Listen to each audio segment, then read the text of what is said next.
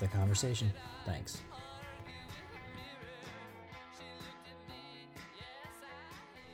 So, you know, Throttle Bottom was what was a band for what two, three years?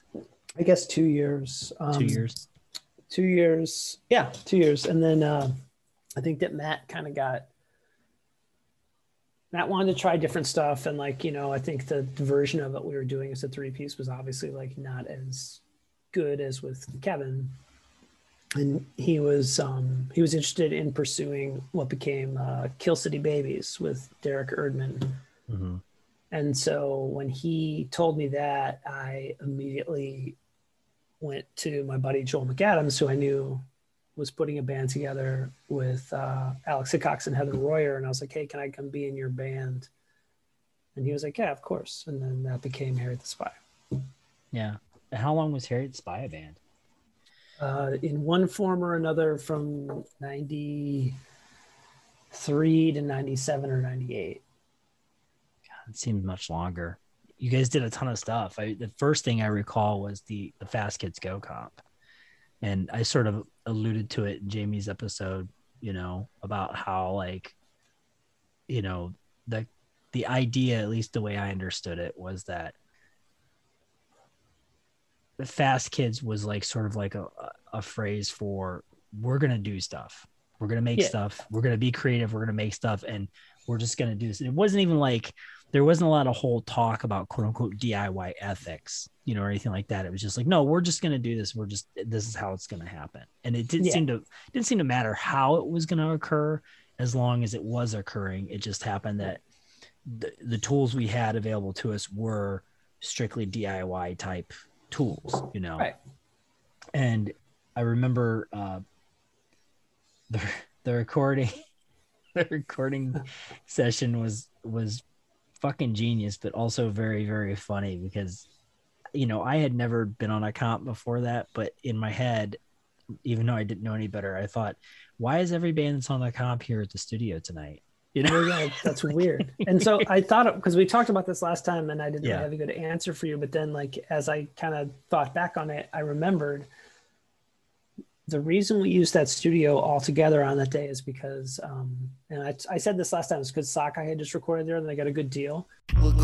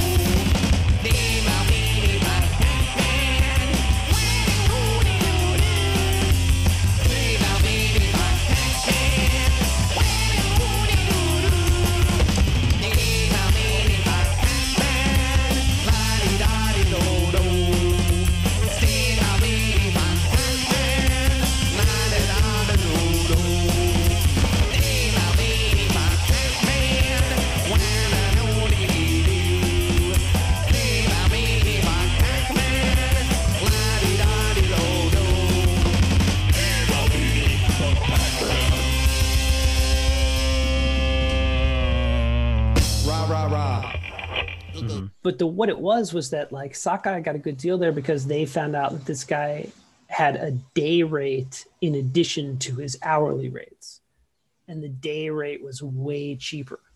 Huh. So I was like, oh, okay. So I'll get all the bands together and we'll all go down there together and we'll get the day rate.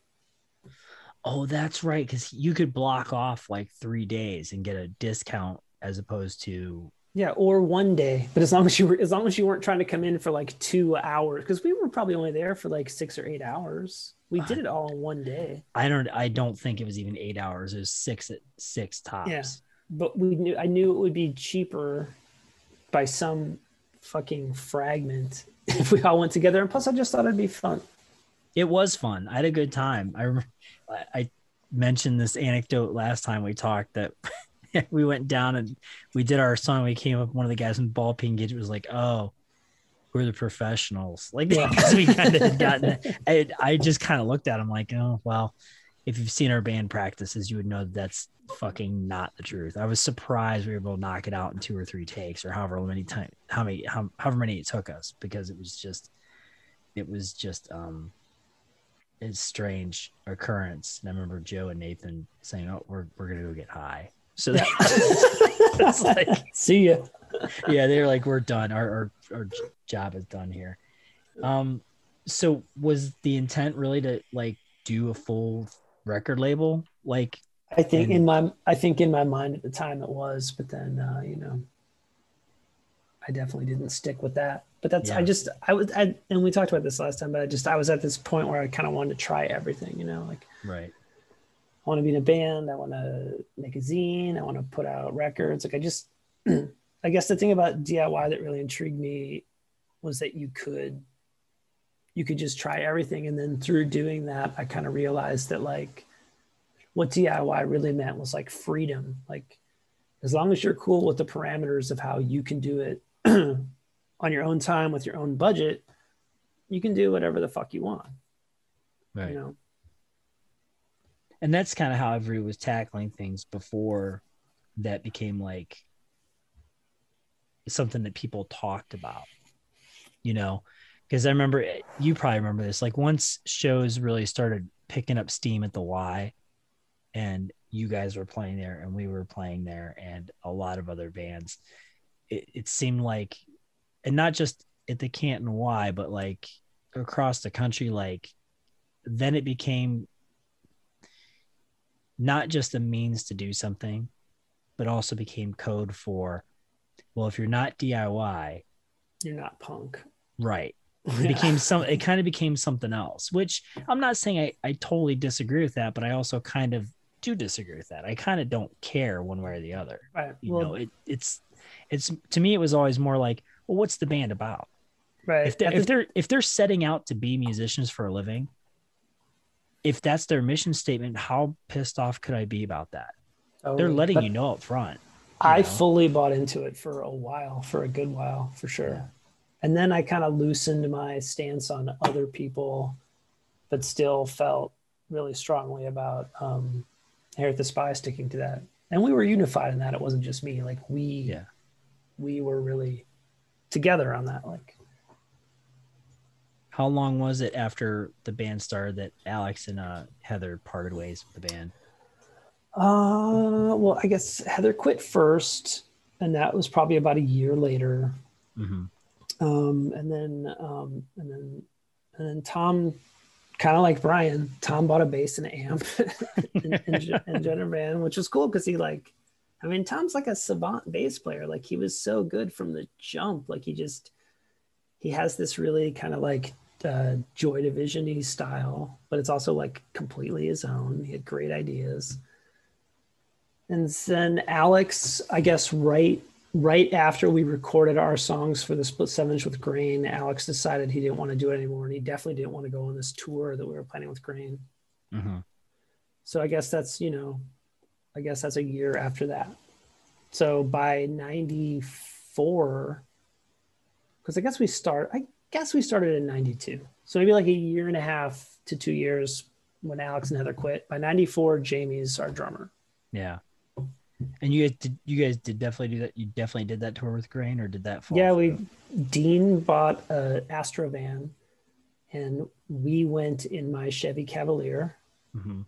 And uh, we just took our guitars and used our amps. But yeah, we definitely did it. We definitely like we kind of like did what you're supposed to do, or we went on tour in support of our record together. Yeah. And it was actually like not, I mean, it was not bad. Like we went out for 10 days and probably had eight shows. Mm-hmm. And I would say that five of them were like really good shows. Yeah. Um, so after that, you were kind of like, how would I put this? You guys were really, you guys seem to be busy you always seem to have something going. Like you had a lot. Um, not well, we just... were basing our lives on our band, so we were really right. seeking to stay busy to justify that mindset. well, I remember like the I, I like the split with grain a lot, but I think the thing I like the best, at least early on, um, before the God gave us courage record was the uh, Circle A indicator 7 Mm-hmm. inch. Was that at right after the um the time like the It's really quick, I'm- man, because uh, so we uh can you hear my dog? yeah Um, it's fine. uh, okay, so we get back from that tour, and then you know Kevin, kind of like with Throttle Bottom, Kevin's got to go back to college in Columbus. Because oh, I'm sorry, I didn't mention that. Kevin Geyer filled in on drums for that tour, okay. And then we got back, and he had to go back to school, and we like we tried out this guy from Cleveland who was really good, and he was really nice. He was somebody I knew, and I liked him, but then right after we tried him out, Velocipede broke up. And Tom and Joel were like, "We have to get Jamie on drums if he'll do it." Yeah. And I was kind of like, oh my God, but we feel so bad telling this dude that we're going to get somebody else in there. Like, dude, we have to get Jamie on drums. Yeah, like, I you know, had access- of, you of had- course we do. Of course we do. You're right. So, you of had course we access do. to one of the better musicians Yeah, in the yeah. area so Yeah.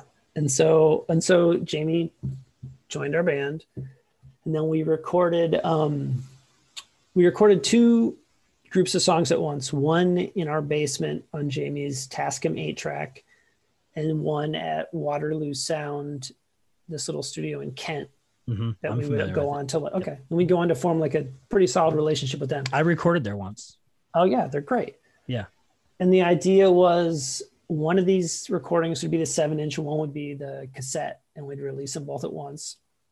And then as we were putting the songs together we thought it would sound cool to put some of the home recordings and the studio recordings on the seven inch and then some of the home recordings and some of those recording home studio recordings on the tape and that's how we did it but that was really anyway to get to your point that was really fucking quick after that grain split with a different drummer like less than a year later. Yeah we've and got, we've got a new drummer we've got a whole batch of new songs we have like a pretty different sound and we've already made another record. Yeah, because it was it was really strange because like um you guys were all in Kent and I was in Akron and our paths were crossing a lot. We were talking on the phone a lot and we were, Mhm, you know, yeah. still doing stuff, but you know, as far prior to that, we would actually hang out, hang out, right? But then we were only pretty much seeing each other at shows, which is one reason why I love playing with you guys. Like, well, I get to hang out with my friends too. I like the band and I get to hang out with my friends right um i just remember that as stuff was happening like wait what do you mean you have another record I was like- so everything seems like you know because i was involved in my own world doing that sort of thing and Mhm. um as things were unfolding in Kent, and i i alluded to this earlier like i always have to remind myself or I, I started having to remind myself a number of years ago that a lot of the misgivings I had about what was going on down there was based on the fact that those people were kids. They were children. Just like in the big picture of things, we were children. We were Right. early 20s, you know, late teens, early 20s at best.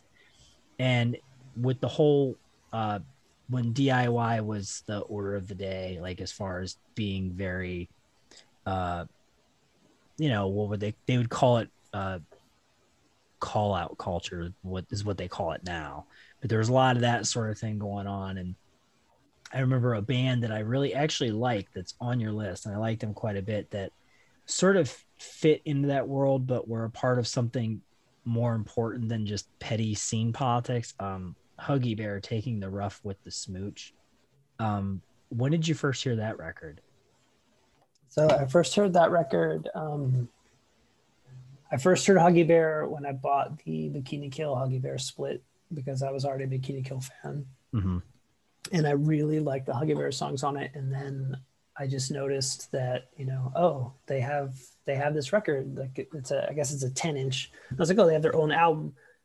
And then like I fig I later found out that it's actually like a singles collection. It's like some seven inches that are like kind of hard to get, but it it really works well as like an album album and like getting back to what i was saying earlier about like recording some stuff at home and recording some stuff in the studio that record is one of the inspirations for that because that is like a collection of like a bunch of like wildly different sounding sessions right just put stitched together but it like it's fun and it works and it's cool that it it takes all these turns and like the the sonics change and there's all these different approaches like i thought that was really um for lack of a better word, like just really good art, you know, Yeah. to build an album that way. So I guess I first heard that like um I know because I know where I lived. I lived in this apartment. So it was like before Jamie joined Harriet the Spy, but Harriet the Spy was a band. So it must be like 93, I guess. Okay. Yeah. So I that's just just all around that same time that we're talking about. I suspected it was because I'm Yeah. I'm somewhat. I mean, I like them a lot, but I'm not familiar with all the time frame necessarily, like specific dates. sure, but yeah. it seemed to be part and parcel with like that era. Yeah, lack, that- I hate that word era, but that's but totally. But what it like was. Yeah. Every year of my life at that time felt like five years. You know, like there's so much going on all the time, and you're like, your your band is trying all these different things, and you're discovering all these different things. You know, like I had like a new favorite band like every fucking three weeks. You know what I mean? Yeah. Well, I mean, there was so much stuff coming out. I mean, um, I made the made a comment one of the episodes that I felt that uh, you know, the '90s overall for me was like the worst era of like punk and hardcore in a lot of ways. You know, and I, I also mentioned in the same episode that uh, you know, our guitar player Josh is like, "Well, are you romanticizing what was going on in the '80s?" And I'm like, "Well, no, because I wasn't a part of the '80s." I don't Right. know anything about that. I know my favorite music is from then, but like the experiences I had, um, I mean, clearly the good outweighed the bad in that I kept playing music, right? I kept doing stuff one way or another. But I think just there was a lot of stuff that, um, just seemed like utter nonsense to me. You it's know, there's scattered time. that that I think that's what what was hard for me. I think that there's something in me is like, no, there needs to be I I need to have a clear focus on Right. this. You know what I'm saying? So it was it was really Yeah. difficult. And watching people bounce back and forth and not realizing that I'm kind of doing the same thing to a greater or lesser degree. It Mhm. was really hard to sort of, you know, because again, like I said, they were all kids, but we were kids too. Um, Right. But the only reason I kind of mentioned that is I remember like a lot of my um bad feelings about the why overall all the best stuff happened when we were like playing with you guys and people we had it, relationships prior to going to the Y. No, Does totally. make sense? Yeah, like it no, felt I more like like totally those, agree. those are my people. Now again, I I've know plenty of great people from back then, but um Well, it was an opportunity for us to play together, and when when we were doing shows together at the Y, you know, you've mentioned before that like there was nothing going on in Akron, and we had not yet figured out how to make something happen in Kent. Right. So that and you know, and it was kind of tough to get shows in Cleveland at that time. Like there It was impossible. there Next was to like nowhere to impossible. there was nowhere to do it yet. So you know, it was like, yeah, we get to go play with with Larry and Bob and Joe and Nathan, and we'll see Sean and we'll see whoever else, you know, and it'll Yeah. be fun, even though like we won't really connect with the kids and we won't really like a lot of their bands, but it'll be something to do. you know? Yeah. And it was it was I will say this, the one thing that I didn't appreciate in some ways, like the people who came out the other end of that whole scene, um, that actually continued to make music and it wasn't just something to do on whatever night, they got what I felt was the idea behind all of it was that it didn't matter whether or not the band sounded exactly alike. There was nothing more boring to me back then than to have to play with um, a stompy New York influenced metalish leaning band, which is what we were. I, I'm not knocking us, but I mean that, that's that's the sandbox we were playing in, right? But there's nothing more boring to me than to have to play with a bunch of bands that sounded like that, right? Yeah. So, um, and I think that the people I've worked with after that that come from that scene sort of appreciated that too, and it felt it- it's just kind of the one cool side effect to everything being scattered and bouncing around was that not all the shows were, um, they weren't all homogenous. They were very um, wild and different sounding. Yeah. All the bands, you know, varying skill levels and stuff. Um, I'm sort of trying to I'm sort of trying to I'm struggling here because I don't want this to be the same exact interview we did last time, so you have to forgive me. And that That's that okay. line right there will be cut out. Or maybe not. But I don't think I don't think I don't Um, think that we would even be able to do the same interview we did last time. Like no. No, we're too self-conscious about it. that's right. a couple of professionals, man. do you have any like particular like was there any I mean, because we had that great story about Garrow Hall, but w- were there any good stories about the Y that you recall that like anything? Uh, it doesn't I have a story that or dangerous or I have a story, but I don't. I think that you're going to want to cut it out. It's Which about one? you. no? Go ahead. It's funny. All right, well, cut it out if you want to. It's it right. it's a Garrow Hall story. Okay. Um, Oh, is this the uh the time bomb and um arm's length and uh this is a gag reflex story yeah um that involves a water bottle. yeah You, don't want, you Uh, probably don't want this. or you could cut out the band name. it or it's too late now we already used all three Well, you bands can in play you can edit in post. go ahead and tell it maybe what i'll do is i'll save it and share it with uh close friends because It not cracked it, dude. story. It fucking cracked me up at the time because like, you know, I still didn't know you that well. Like we've been hanging out together for like a, a couple of few years. yeah but I, you know, I knew that you were like a smart ass, and that was like one of my favorite things about you because I'm a smart. I, especially then, I was like a big smart ass, yeah and so I really felt like we connected in that way. And so we're watching a band play, and you're trying to tell, you're like telling me a story. We're like talking instead of watching the band, and the singer gestures to you to come get and fill up his water bottle. So you grab it while you're still talking to me. You're still telling me a story, so I follow you into the kitchen off the side of the room. You fill up the water bottle. Still telling me a story. You don't take even a fucking breath. While you're still telling me your story. Put the lid back on the bottle. You're still talking to me the whole time. You hand the dude his water back and you keep talking to me like nothing has fucking transpired. uh the moment Like, it was just it was just an involuntary response on your part for having somebody motion to you to do a chore for them and you're like okay motherfucker yeah i i might i don't know. I'll i'll decide whether i'm going to keep that or not later but i knew exactly what it was. The moment you said garrow hall and something i was like okay i think i know where he's going with this one because i that that and um the only other story i remember about garrow hall distinctly had nothing to do with either one of us. Uh that that crappy uh band time bomb was playing there the dudes who thought they were like gangsters or whatever i remember time bomb. Uh they broke the stage. They were jumping up and down and broke Right. the stage. There was a big to do about that and uh everybody was really really mad about it and people were looking at Strazak and Strazak Strazak was just like nah, i didn't know they were gonna do that you know? So it was like you know just um yeah i mean i have a lot of i guess you know as down as i am on the why, like i said earlier i, I do have a lot of um, I do have a lot of fond memories of it. I think not really memories of the shows, but the handful of people that I actually became close to.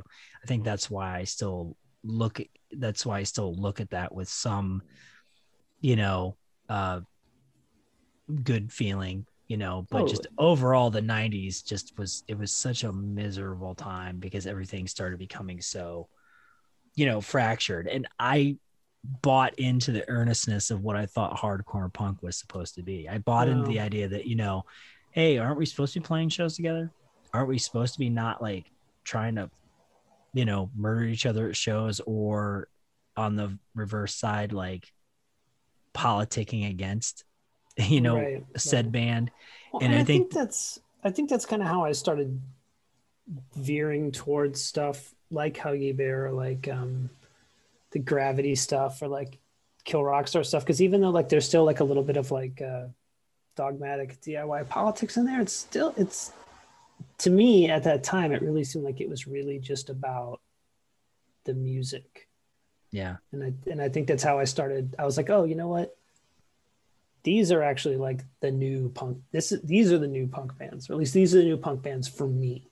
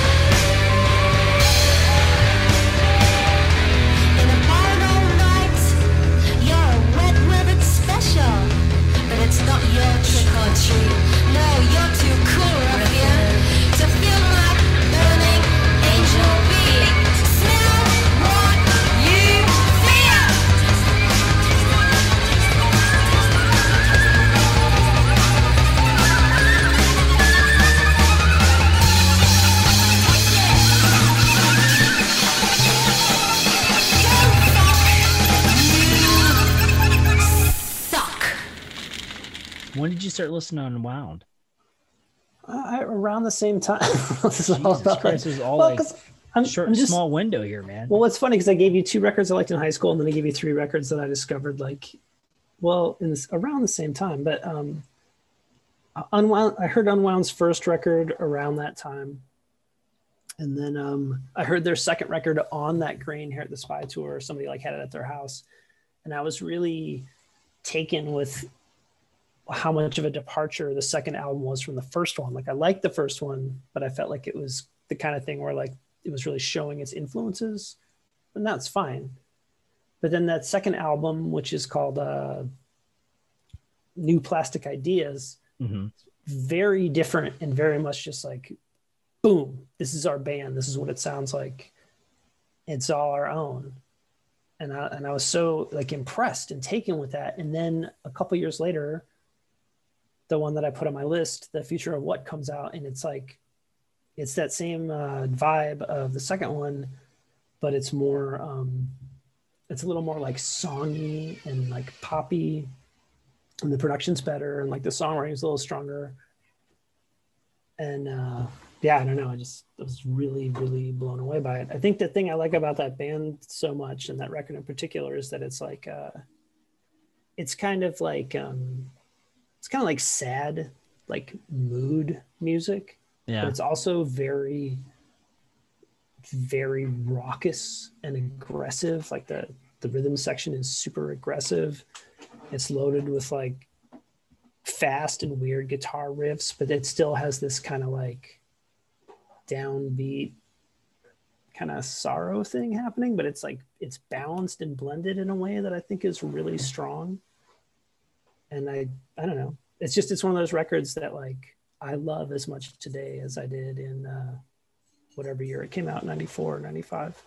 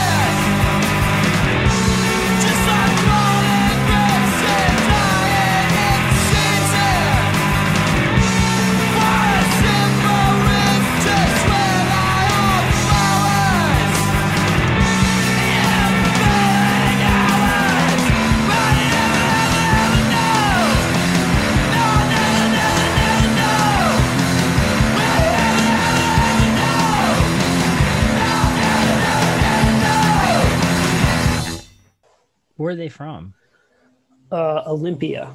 I think they're originally from San Diego and then they relocated to. Olympia. Did I? I'm. Did I mention this last time we talked that I was pretty much convinced that they were like a an AmRep band for some reason. like in my head, I've just always had them as an AmRep band, and they're, I they're they're not. But I think that of the of the Kill Rock Stars bands of that time, they might be the one. Well, I guess Carp would be the one that God, I love Carp. They're great. They'd be, the, they'd be the one that would make the most sense as an AmRep band, but maybe Unwound comes in second place for that category. Yeah, Carp is just Dude, so amazing. great. You know, and it and I just remember thinking about Carp just like this is exactly how like if you're gonna do metal in a punk rock context, this is the way to do it. And it wasn't even like distinctly metal. It was just it was heavy and it was Just like hints. Just hints. aggressive and Yeah. abrasive, you know. Um, and there were other ways to do it too, but I just remember hearing that, just being in love with it. Um, Yeah. Although I didn't, I didn't like them when I saw them. Oh, really? Harriet the Spy played with Carp at the Neil House, and they were like incredible for like 35 minutes, and then they played for like an hour and 20 minutes, Oh, Jesus. and I just Christ. can't have that. That's too much. That's too much, especially at a house show. Get the fuck out of here. It was funny. Um, I kind of sort of realized how short my sets have always been. Even back to Splinter, like in my until I saw a video that um uh, somebody put it up. It's us and you guys at Mama Joe's are sing- singing Sam's. There's a video on YouTube. Mhm. and the time the t- the time marker for the set is like 20 minutes i'm like really why am i convinced we always played like 40 or 50 minutes like it just felt like forever I know. I know. and maybe it's well, just good because for you. You always did it right. i guess i don't know i mean it's well you know the songs were much slower so maybe that's why i just assumed that they were longer but i couldn't imagine sitting through any band for i mean it would have to be somebody special for me to want to sit for an hour Right. You know, right. I think if you like give me- if you- a ticket for ahead of time or something. yeah if you give me 35 40 minutes i'm good Yeah. you know and No. that's that's pushing it but if it's a hardcore and punk band it better be no more than 25 minutes Dude, totally. Then And I'm we done. used to, we talked about this last time. We used to get that wrong. We didn't start playing short sets until we saw Born Against. yeah And they played for like what, 15, maybe 20 minutes. And like, Yeah. I, me in particular, like I just, I couldn't, my mind was so blown by the fact that like this established band intentionally played a set that short. But Right. it was so arresting and perfect. It was just the right amount of time. And I was just like, oh, right. it was great play a short set. That's what you do. it was great it wasn't as good as the Chickenhead show but it was great That's the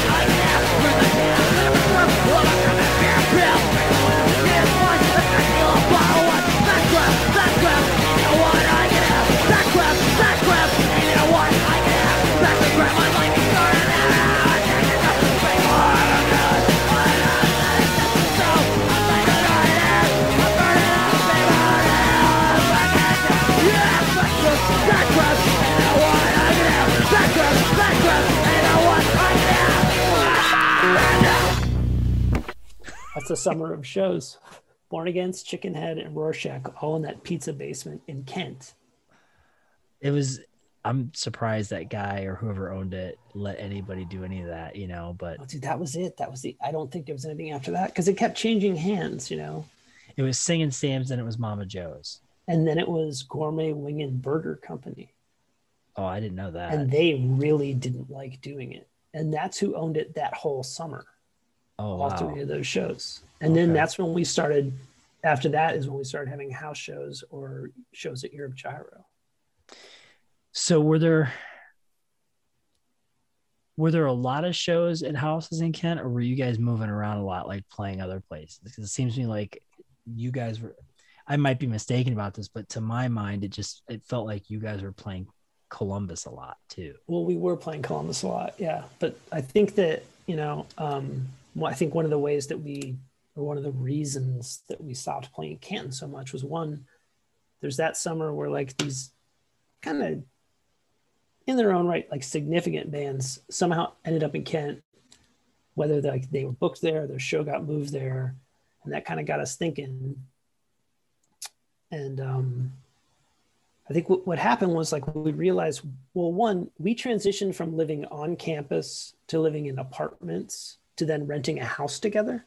Yeah, And when we rented a house together, we realized that like all the other houses on our street were constantly having like these really loud parties because Mhm. Kent is kind of a party school.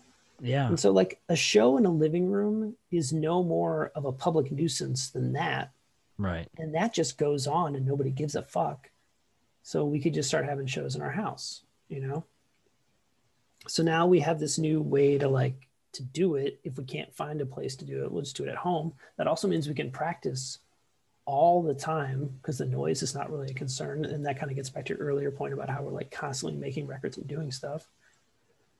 And uh and then I guess through that, that also kind of gives us this momentum where now we're getting asked to play in like Columbus. And then like a few months after that, Speak in Tongues starts up and we're getting asked to play there. And you know what yeah. I mean? Like it all just kind of snowballs from like going from like, God, where are we going to play to like, oh, we'll just play in our living room to like, oh, we're getting asked to play other places.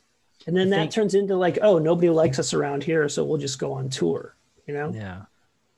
Well, what made you think nobody likes you around here? because we thought that we should be like the biggest band in the fucking world, and we weren't. So oh, well. we went on tour.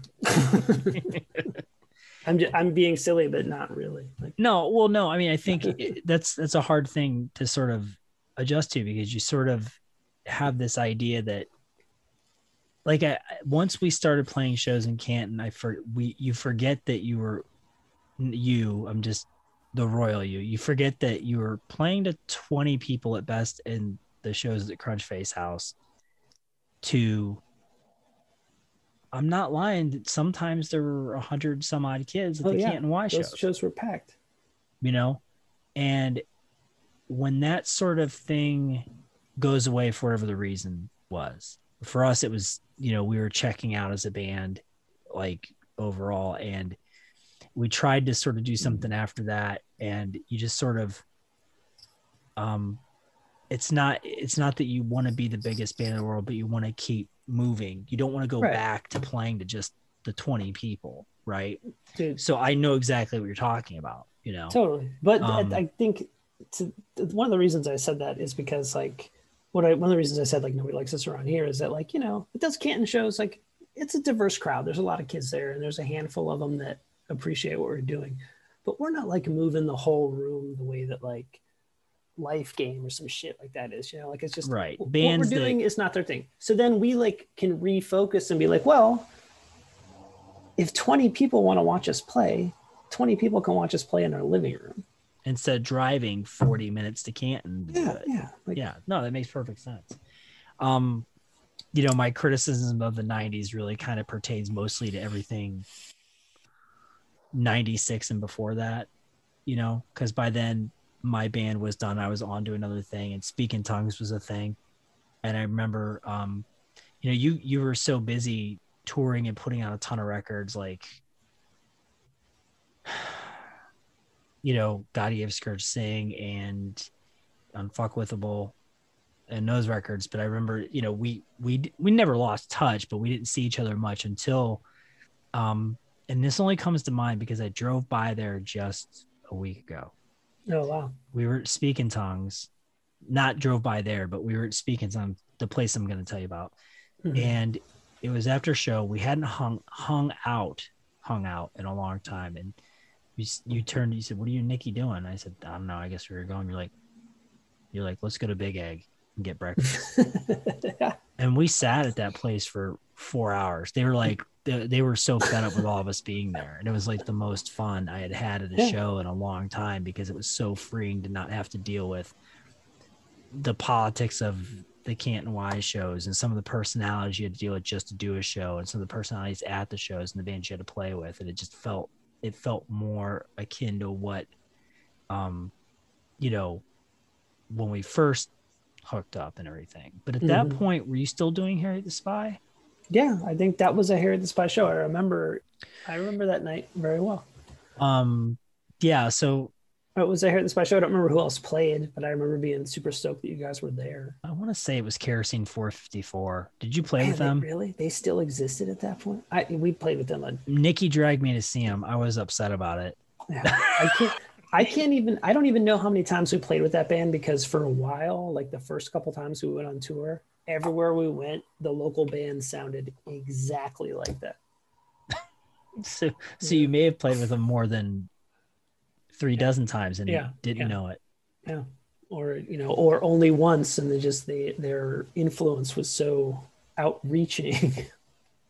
So how how was it on the road as compared to home as far as like what were the shows like for you? Um, it didn't.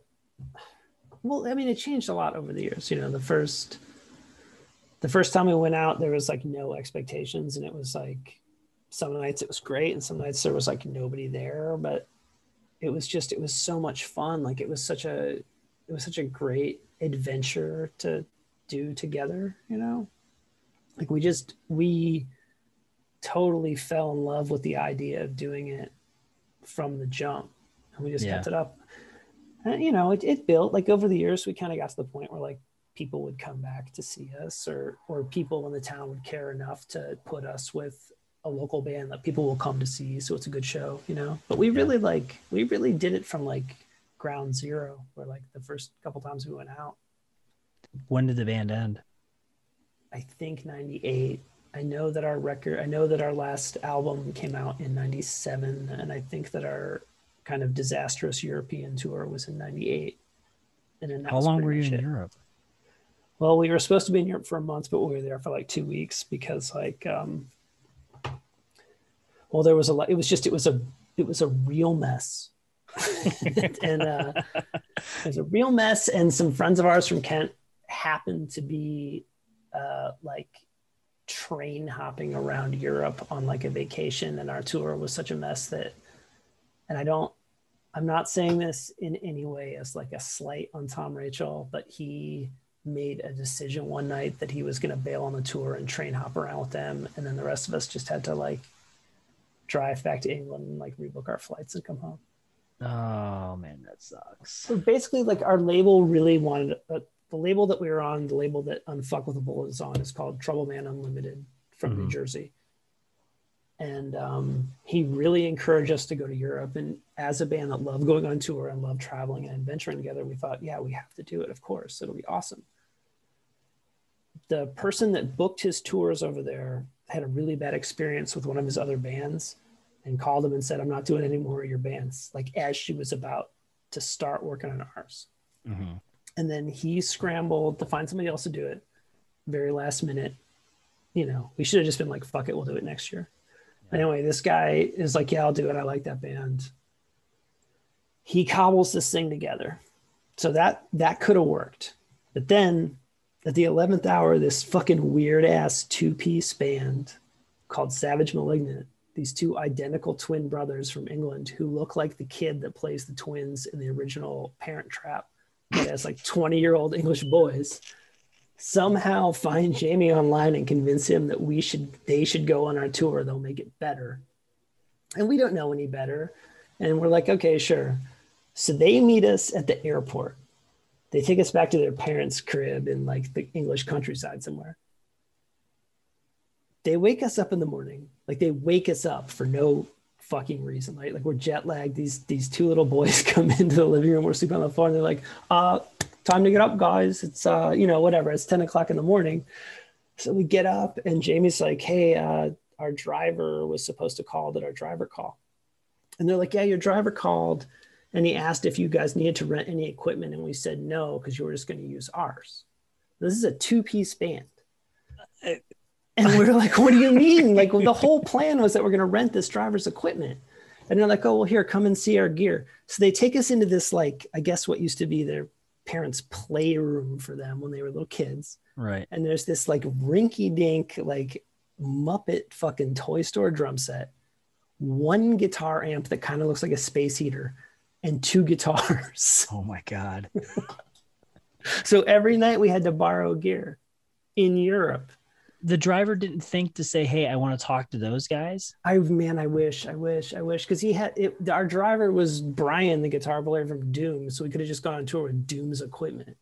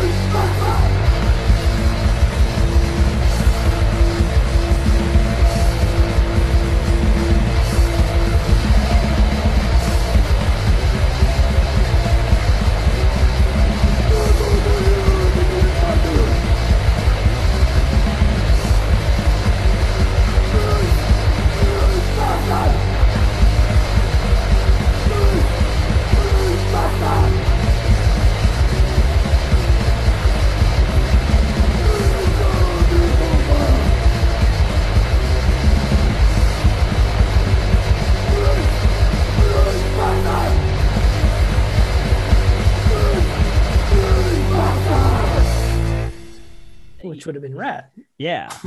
like I love Doom. That's great. I never knew that. That's great. and he was cool. He was like he was such a nice guy. He was so fun to hang out with. He was like uh the first night after he saw us play, he was like, you know, I'm I'm you guys seem like you're pretty fun to hang out with, and I'm I'm so happy that you're noisy because when people tell me it might be an emo band, I just get really worried, you know.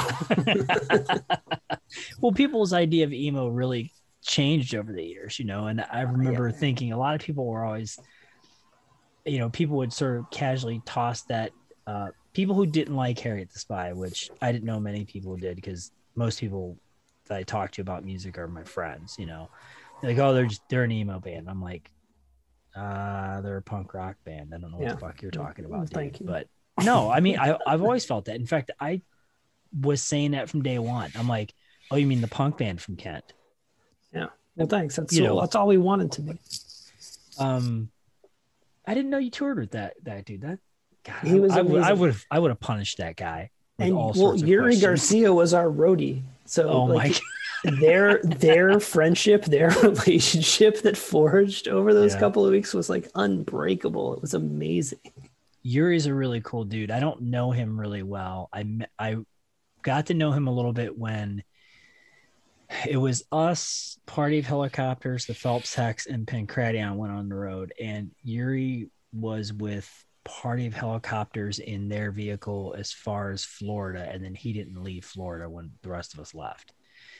And then I saw him years later when he was playing in Bad Tat with Eland, who was a killer fucking band. Great I love that band. I don't know if they recorded anything. Okay, look, dude, I know the CDR is in my house somewhere and I will find it Oh, because there is a demo and I definitely have it. I and I caught them because I I hadn't seen Eland in forever. In fact, I had seen Yuri more recently than I had seen Eland. That's how Oh, wow. long it had been since I had seen him. And I got there was a show at this DIY space run by some sketchy guys in Akron, and uh, I said, "Well, I'm going to go to the show. I want to check this space out and see what's going on because I was in between bands trying to figure out, you know, uh, if if we start playing where you know things might be happening." I, I walked in there's Yuri and Matt. And I'm like, "Oh, this is awesome." And they were great. they were great. I was so were happy. Those songs are so good. Yeah, I was so happy, and um, I love their appropriation of the Run DMC logo for Bad Mhm. Tat. I thought that was fucking genius before everybody in the world started doing that. I thought that really, was great. Yuri's really good at band names and logos, man. Yeah. Um, You know, Teen Anxious, Bad Tat, VH1, The Y, they're all incredible. yeah. So you came back from Europe, and it was you guys were pretty much done then. Yeah, I mean it's hard to remember. Um, we, I know we we I know we played one show after Europe because it was the only time we ever played at the Euclid Tavern, and uh, I don't remember the show, but it was funny. It was really funny. Kind of getting back to my point earlier about like nobody likes us here, so let's go on tour. Right. So now here we are at the end of our life. We're playing at the Euclid Tavern for the first time ever. Our name is in like one of those ads in Scene Magazine, you know, where it's just like the list of band names at the place. Yeah. And it says Harriet the Spy, nationally known indie emo. Oh wow. so, you know, in some ways we had to break up. Um, but yeah, I don't know. I think that like at the time, like Joel, like just like wasn't was particularly not feeling it. And I think that if the rest of us were like being honest with ourselves, we we probably weren't feeling it. And you know, maybe like what would have been more constructive would have been to like take a break. Right. But um but you know, like in true fashion of like keep going, keep doing stuff. Joel said he wanted to quit, so then me and Tom and Jamie started New Terror Class, which was like a pretty short lived and kind of like thrown together and like forgettable band. So Yeah. But what took you to Portland? Just you're just Uh, I think, it, uh, well, my good friend Ken Meyer, uh, who played bass in uh, Kill City Babies and Armstrong Secret Nine, uh, him and his wife, or his wife now, his girlfriend, then had moved here like a year earlier. mhm. Um, I had always really liked Portland. It was always a one of my favorite places on tour. just for many reasons. Just, I just thought it, it, seemed like kind of a cool place to live. Uh, my girlfriend at the time was like really hot to like move somewhere. Yeah. So we just decided to move to Portland, which is interesting because then she she moved back almost immediately, and I just stayed.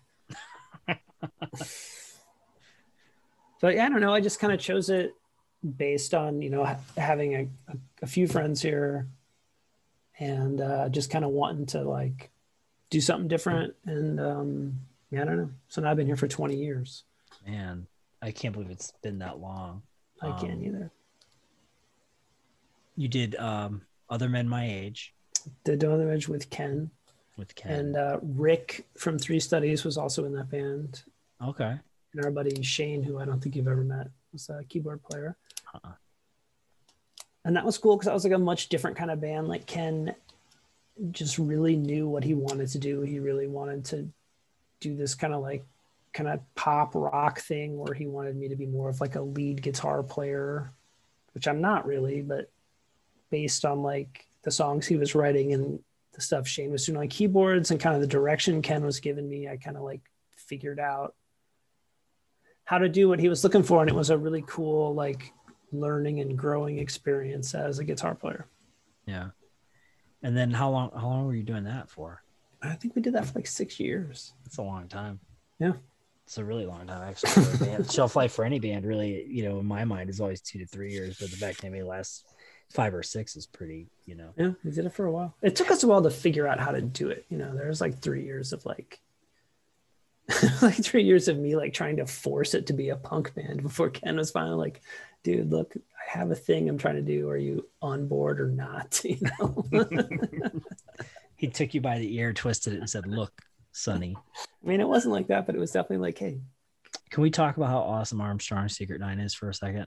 I would love to. Yeah, I would love to. Yeah, because that band, like, getting back to like Jamie joining Harriet the Spy after Velocipede quit, like, Velocipede broke up, and like, I can't stress how important Velocipede was to like the scene in Kent becoming like a real scene, or or in the extent that it was, because it it it, it switched from like two college bands with like a handful of high school kids that sometimes come to your shows to now some of those high school kids have now started this incredible punk band that is so good. And that so now we have now we have somebody else to play with and now more kids from the high school are going to come to the shows. Yeah. And then now and then that's going to start more bands. You know what yeah. i mean? Like it, it just it's it's a snowball effect where like jamie and ron and john finley and jeff clapper like that that was super important to our whole our whole thing becoming more of a thing. It was an influx of younger mm-hmm. people who you know in a big picture things they're not much younger than you and i but back then it but back then it seemed like a lot. Yeah. It was influx of younger people who were you know eager to do new stuff and try new things. And really, right. you know, I said is, you know, Jamie ran with it faster and harder than a lot of people in any scene anywhere, honestly. He's you know, like very, very ambitious dude, man. He I and I mean I'm ambitious to a point, you know, dude. but that dude's like yeah. you know. He's so inspiring. So anyway, so all right, so then Velocipede breaks up. Right. And Harriet the Spy is in need of a drummer. And now Ron Wesley, the singer guitar player of Velocipede, is in need of a band. And Kill City Babies has just broken up. And Matt Eland and Ken Meyer are looking for a singer guitar player. So we get Jamie and they get Ron, and they form Armstrong Secret Nine. And now these high school kids are like just completely elevated to like the point of our peers. Yeah. And now we're off and running, you know? Yeah. That that record corpse came calling is fucking great.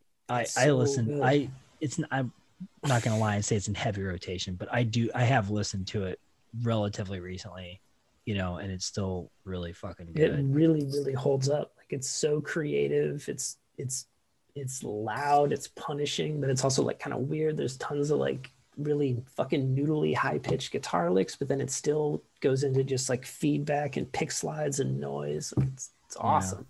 Yeah.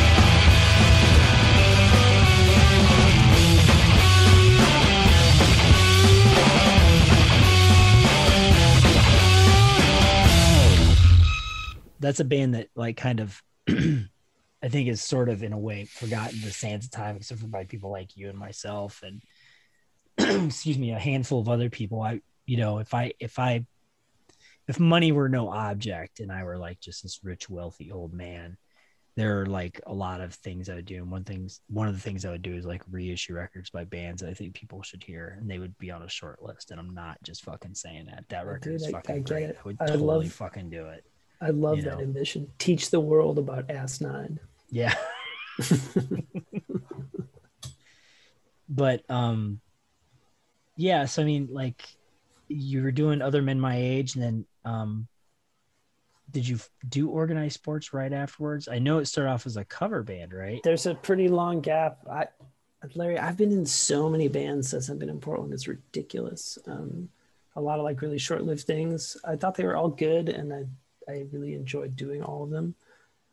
But um, organized sports would maybe be like 2008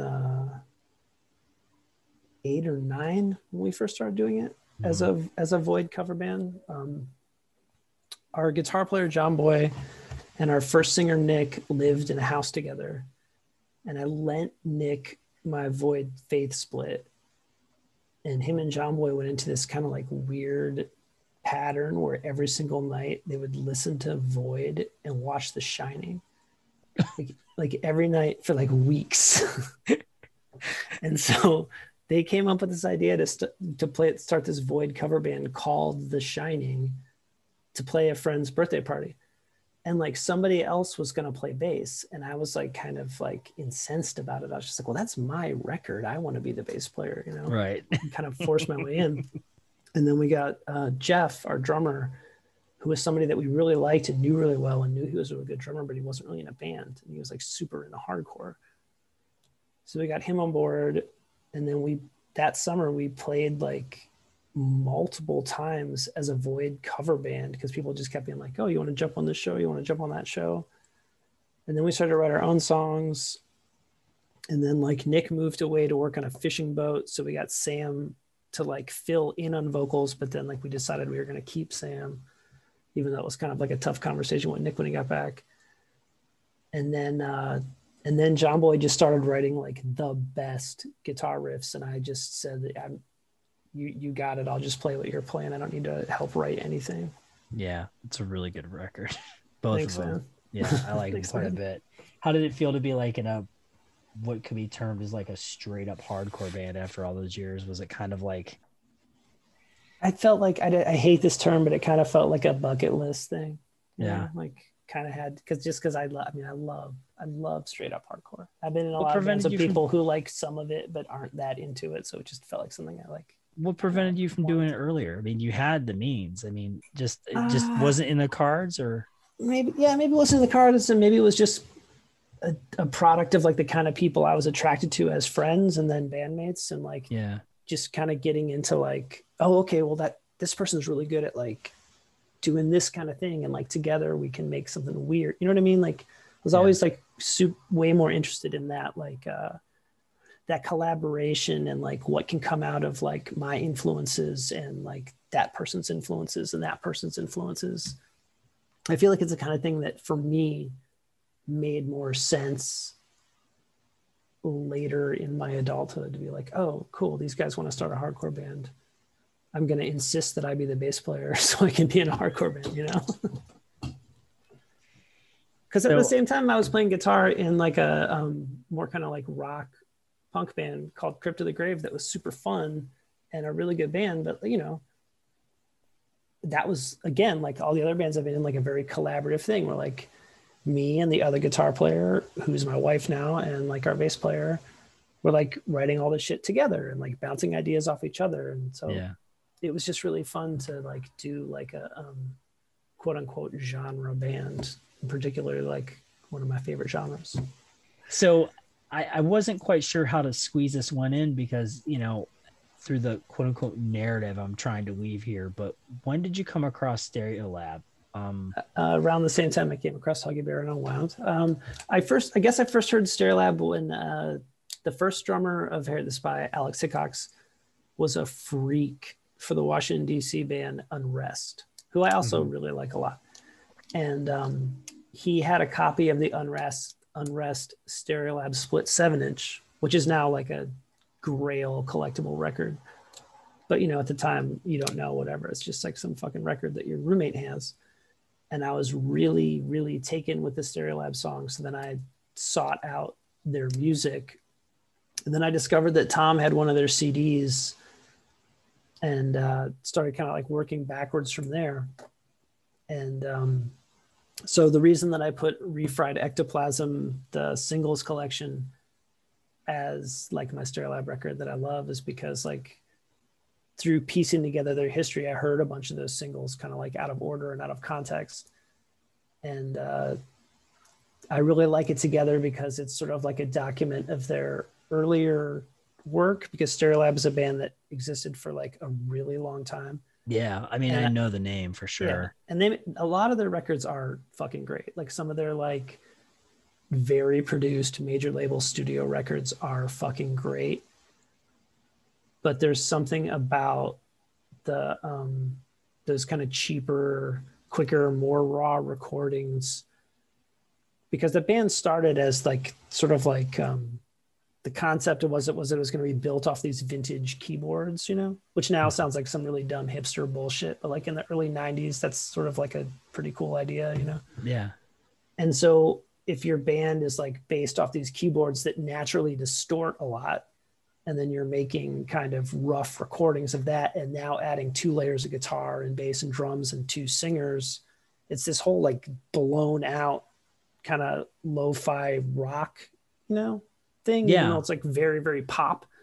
But um that stuff, the stuff that's on that singles collection, just all has that quality, that like fuzzy blanket of distortion ambience.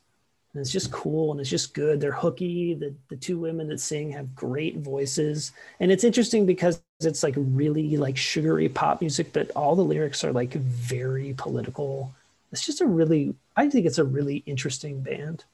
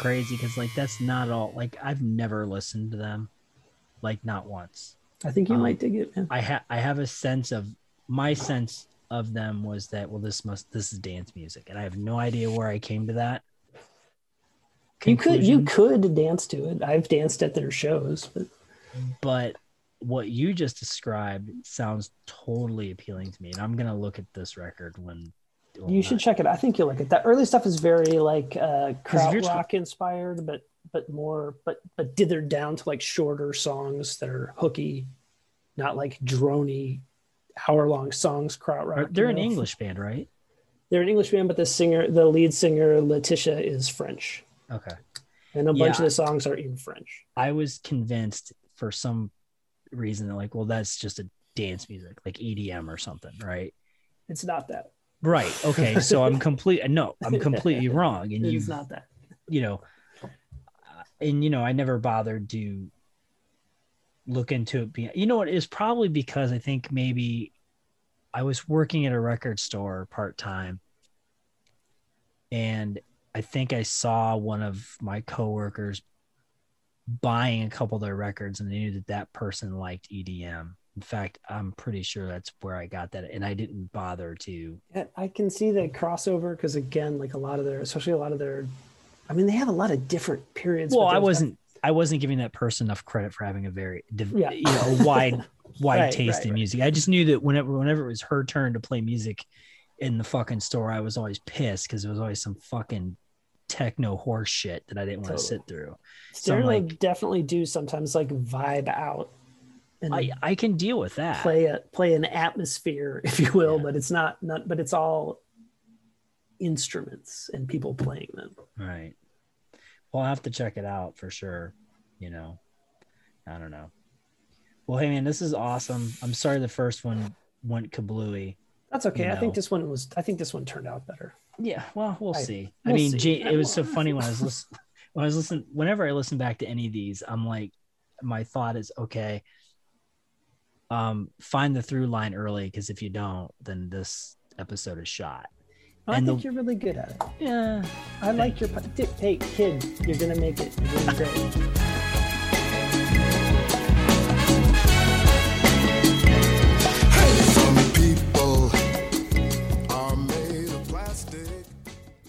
Right. I want to thank Dave Neeson for hanging out. It's always awesome to talk with Dave, and I've had a really great time with this conversation. Uh, if you want to interact with me on social media, you can do so on Instagram at Larry underscore Bleachmouth, Facebook at Bleachmouth Postscript, email is bleachmouthps@gmail.com. Uh, I don't normally like to date these episodes because I want to keep them, you know, as easy to listen to as possible. But I'd be remiss if I didn't mention the upcoming shows.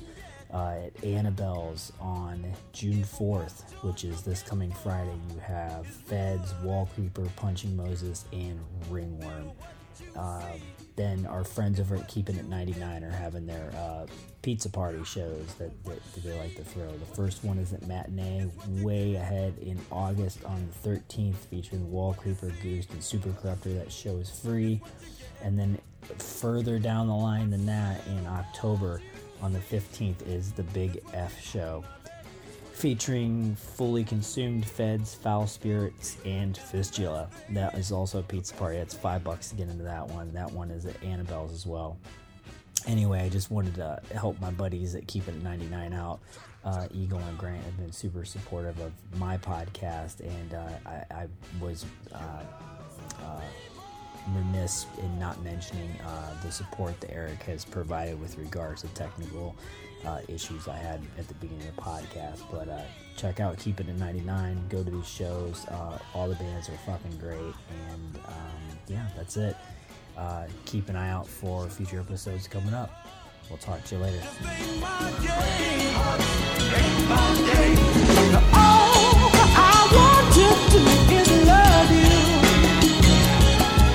And sugar, I won't kill